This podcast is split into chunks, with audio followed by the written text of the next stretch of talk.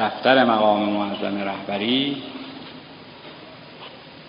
دیروز رو عید اعلام کردند.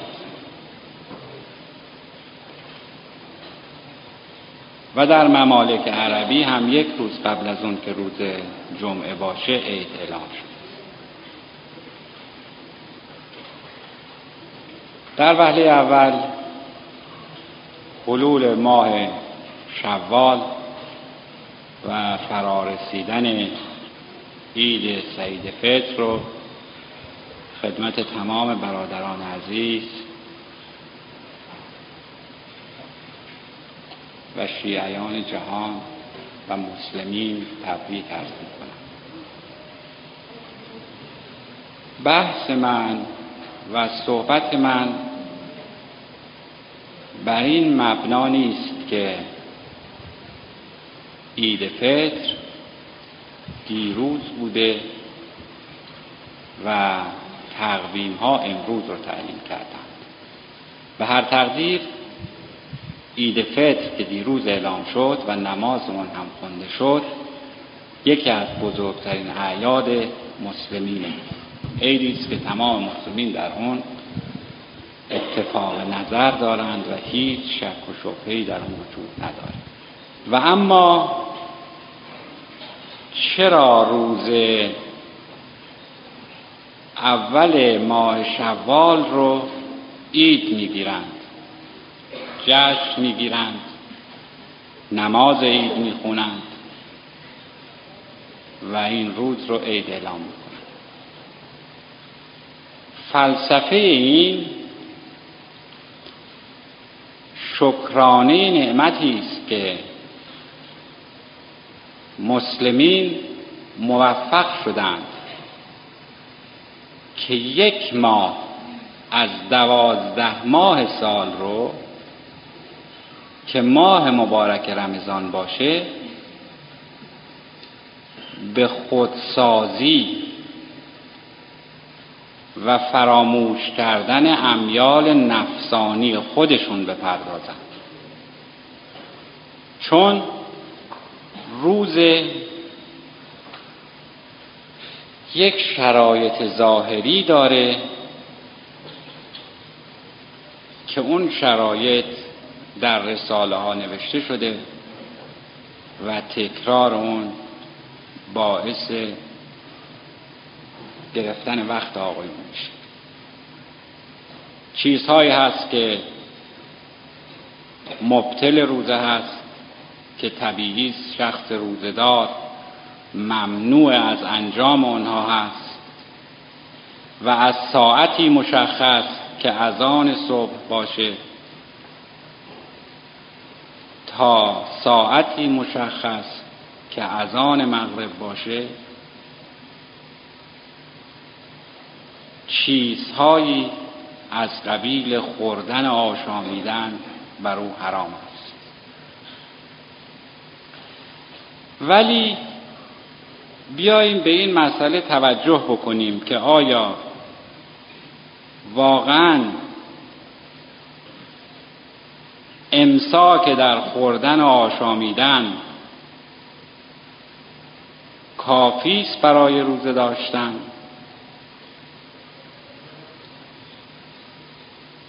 آیا خداوند ماه مبارک رمضان را تعیین فرموده برای اینکه آدمی از خوردن آشامیدن پرهیز کنه. این یکی از ظواهر قضیه هست. چون همونطور که در بحث های قبلی عرض کردم دین ظاهری داره و باطنی. که ما معتقدیم که ظاهر دین مقدس اسلام انجام واجبات مثل روزه نماز و دیگر اعمال هست و باطن دین مسئله ولایت. در مورد روزه هم همینطور.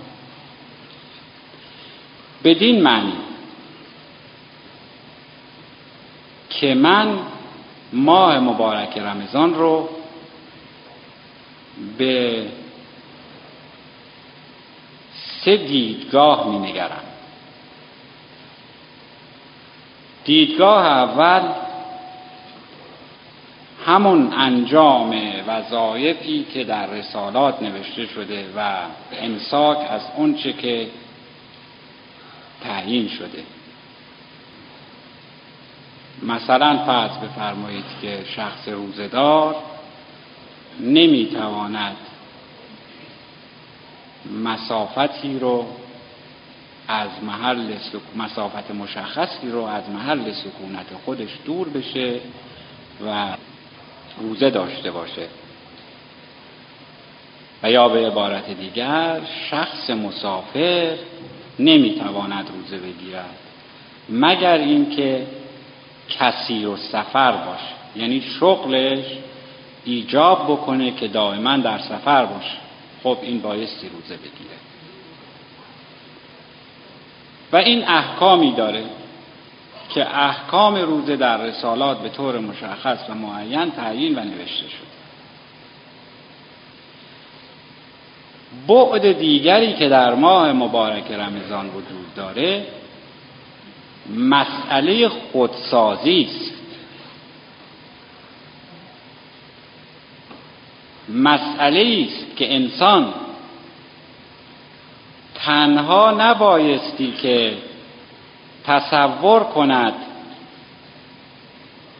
که با امساک در خوردن و آشامیدن و یا فرض بفرمایید سر رو به زیر آب فرو بردن و عدم انجام این کار روزه رو گرفته و وظیفه خودش رو انجام داده. نه. این تنها بعد ظاهری قضیه هست. همونطور که نماز یک جنبه و بعد ظاهری داره و یک بعد باطنی روزه هم همینطور هست. یعنی تمام اعمال ما در شریعت مقدس اسلام اینطوره. بعد باطنی که در روزه هست خودسازی هست. بدین معنی. که انسان همونطور که در حدیث داریم که لختی و لحظه‌ای تفکر بالاتر از سالها عبادت است در این ماه مبارک فرصت این رو داشته باشه که به اعمال گذشته خودش بیاندیشه فکر کنه که تا به حال چه بوده؟ و چه کرده؟ و بهترین شخصی که می‌تواند اعمال شخص رو ارزیابی بکنه خود انسان. هر بشری عادلترین قاضی در مورد خودش می‌تونه باشه. و این قضاوت رو در ماه مبارک رمضان انجام بده. بدین معنی. که در اون لختی که تفکر می‌کنه فکر کنه. اگر در گذشته اعمال خطایی از او سر زده سعی کنه که این اعمال تکرار نشه. اگر در انجام اعمال واجب خودش کوتاهی کرده بکوشد که این کوتاهی تکرار نشود. در ماه مبارک رمضان بهترین ایام برای این است که آدمی به یاد مبدع و معاد خودش بیفته. به این فکر بیفته که برای چه آمده و آمدنش برای چه هست و به کجا می رود؟ از کجا آمدم؟ آمدنم بهر چه بود؟ به کجا می‌روم آخر ننمایی وطنم.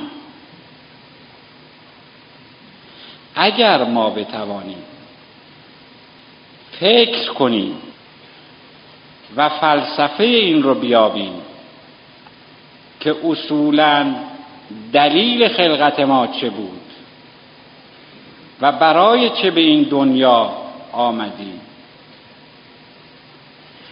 و چرا از اون مقام عالی و از قرب الهی به این دنیای دنی آمدیم؟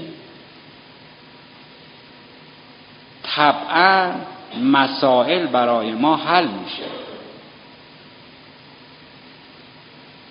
چون اون چه مسلمه بشر در قرب و جوار حضرت حق بوده.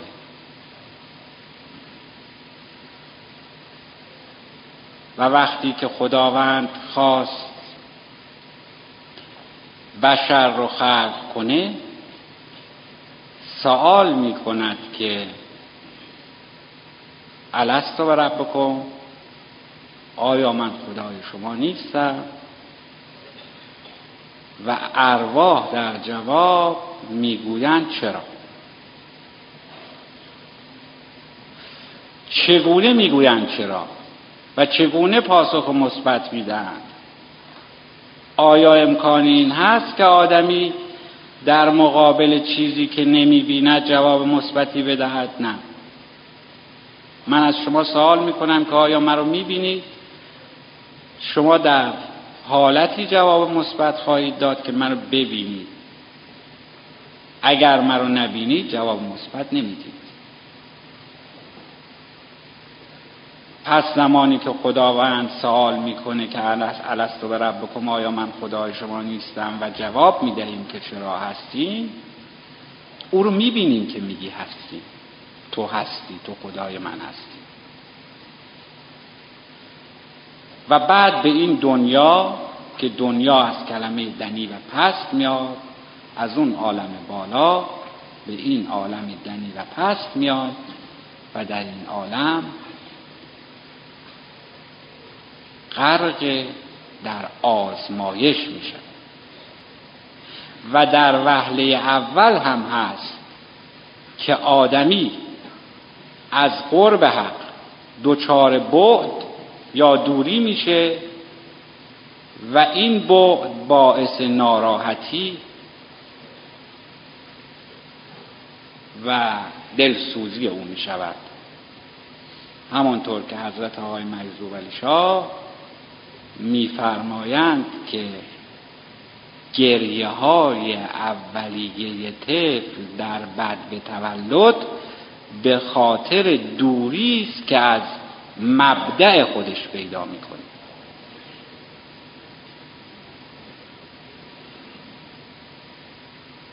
از مبدع خودش که دوری پیدا می‌کنه یعنی چی؟ یعنی از حضرت حق از جوار او دور میشه. دوری از دوست دوری از معشوق دوری از محبوب آدمی رو به گریه وامی داره آدمی رو به تأسف وامی داره و به فکر این به هست که برگردد به جوار او به جوار دوست. کدام عاشقی است که میل نداشته باشد به معشوق خودش بپیوندد؟ و خداوند بشر رو به ذات عاشق آفریده. و تمام اینها همونطور که مبدعی هست معادی هم هست یعنی برگشتی هم به سوی او هست. و ماه مبارک رمضان که ماه بهار قرآن هم گفته می شود بهترین ماه بهترین روزها و بهترین ساعات برای تفکر به این مسائل است. بدین معنی که آدمی اگر در این ماه مبارک این افکار رو در مخیله خودش بپرورونه و فکر کنه و به این نتیجه برسه که از چه مقام عالی به چه مقامی آمده سعی می‌کنه که دوباره به همون مقام عالی و به جوار حضرت حق بپیوندد و نزدیک شود آیا پیوستن به دوست و نزدیکی به او با فکر و خیال و تصور امکان پذیره؟ نه این فکر بایستی مقدمه بر عمل باشه یعنی چه؟ یعنی زمانی که آدمی فکر کرد و با قرائت قرآن و پی بردن به لطائف و معانی و تفاسیر اون پی برد به این که چگونه می‌تواند به این قرب و به این عشق شیرین نزدیک بشه؟ اون زمان سعی می‌کنه که اون که در مخیله خودش هست به مرحله عمل در بیاره. چه چیزی رو به مرحله عمل در بیاورد تا به او برسد؟ اون چرا که او می‌خواهد. دوست هر چیزی رو که از ما خواست اگر ما انجام دادیم هرگز او دست رد به سینه ما نمی‌زد او کریم است و بخشنده است و رحیم. او در همه حال به یاد ما هست. این ما هستیم که بایستی به یاد او باشیم و از او قفلت و فراموشی نداشته باشیم. تا بتوانیم به او نزدیک بشویم. البته مؤمن کسی است که در تمام لحظات زندگی خودش در تمام ساعات در تمام روزها و در تمام ایام عمر خودش به این فکر باشه. و همیشه سعی کنه که به این قرب برسه. به مبدع خودش برسه. به وسال دوست برسه.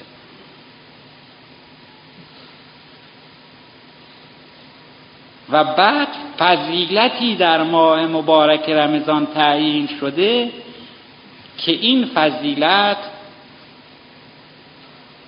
باعث میشه که آدمی افکار مادی رو از مخیله خودش دور کنه و به معنویات بپردازه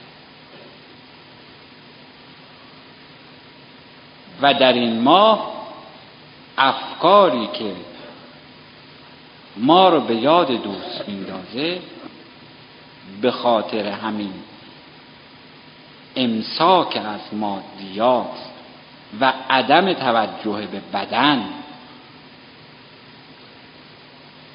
باعث میشه که به اون نزدیک بشه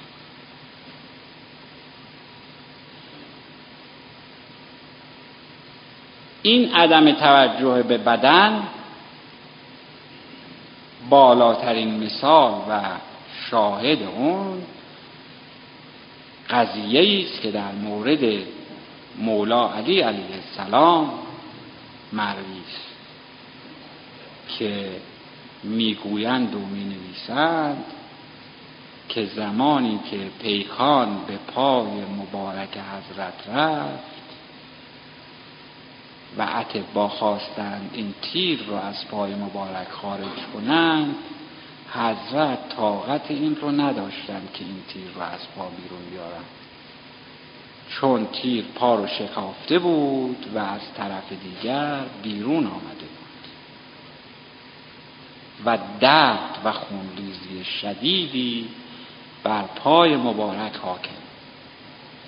اتبا که در مقابل بیرون آوردن تیر از پای مبارک مستاصل شده بودند به حضور حضرت رسول اکرم صلی الله علیه و آله و سلم رسیدند و قضیه را عرض کردند که خون ریزی از علی شدید است و اگر به این ترتیب ادامه پیدا کند ممکن است منجر به فوت او بشود. و طاقت هم ندارد که از چه باید حضرت در جواب میفرمایند که زمانی که علی علیه السلام در نماز هست پیکان رو از پای ایشون چون او زمانی که نماز می‌خواند اون چنون غرق راز و نیاز با معشوق هست که این بدن خاکی رو فراموش می‌کنه. و گویی بدنی وجود ندارد. و خودش رو در مقابل او هیچ می‌داند. و سجاده او از اشک چشمش همیشه خیز است و زمانی که او در نماز است شما می توانید این عمل رو انجام بدید و تیر رو بیرون بیارید. اتبا هم همین کار رو کردند و زمانی که علی در نماز بود رفتند و جراحی به اصطلاح امروز کردند و تیر رو از پادر آوردند و پانسمان کردند و نماز علی هم تمام شد. و علی ظاهرا متوجه این عمل جراحی نشد. در شرایطی که محراب از خون علی و اشک چشم علی مرتوب آغشته شده بود. این اون شرایطی است که عاشق رو به معشوق و به محبوب و بعد سومی که برای ماه مبارک رمضان هست مسئله تاریخی یعنی بزرگترین فاجعه تشیع و اسلام در ماه مبارک رمضان اتفاق بدین معنی که در سحر نوزدهم ماه مبارک رمضان زمانی که حضرت در مسجد مشغول نماز بودند. که اختلاف است در اینجا که نماز نماز مستحب بوده یا نماز واجب. ابن ملجم شمشیر زهرالود خودش رو بر فرق مبارک علی وارد می‌کنه و اون کاری که نباید بشود انجام میشه و در روز بیست و یکم ایشون به مقام رفیع شهادت می‌رسند که بزرگترین مصیبت در ماه مبارک رمضان این مسئله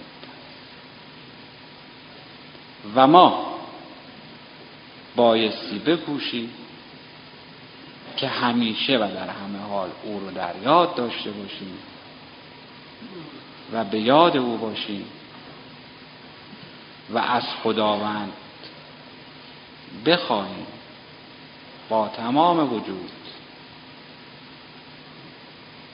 با قلب با دل یعنی با اون چیزی که ما مدعی ارتباط هستیم ما می‌گوییم که علاوه بر اعمال قالبی اعمال قلب اعمال قالبی اعمال قلبی هم وجود داره و این اعمال قلبیه هست که ارتباط معنوی ما و ارتباط قلبی ما با او برقرار می‌کنه. و این ارتباط برقرار نمیشه جز با شفاعت و وساطت و وساطت اولیاء خدا ائمه اطهار علیهم السلام. از باطن اون بزرگواران بخواهیم که این ارتباط قلبیه همیشه برقرار باشه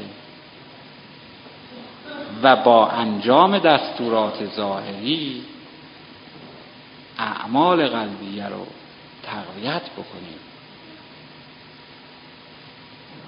و با تقویت او نزدیکی به محبوب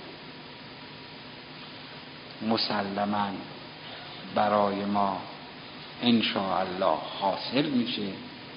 ولی مشروطه به این که اون چه که گفتند همون رو انجام بدیم نه اون چه رو که خودمون در مخیله خودمون میپرورونیم و فکر می‌کنیم. چون افکار ما قدر مسلم اینه که نمی‌تواند تمام صحیح باشه. ما احتیاج به راهنما داریم احتیاج به کسی داریم که دست ما رو در این کور راه و در این تاریکی شب و در این سنگستان بگیره و این راه پر نشیب و فراز ما رو راهنمایی و همراهی کنیم. و اگر همراهی این بزرگواران و راهنمایی آنها نباشد ما راه به جای نخواهیم پس بخواهیم که همیشه دست ما از دامان اونها از دامان ولایت علی ابن ابی طالب علیه السلام و یازده نفر فرزندان و جانشینان اون بزرگوار کوتاه Nabot.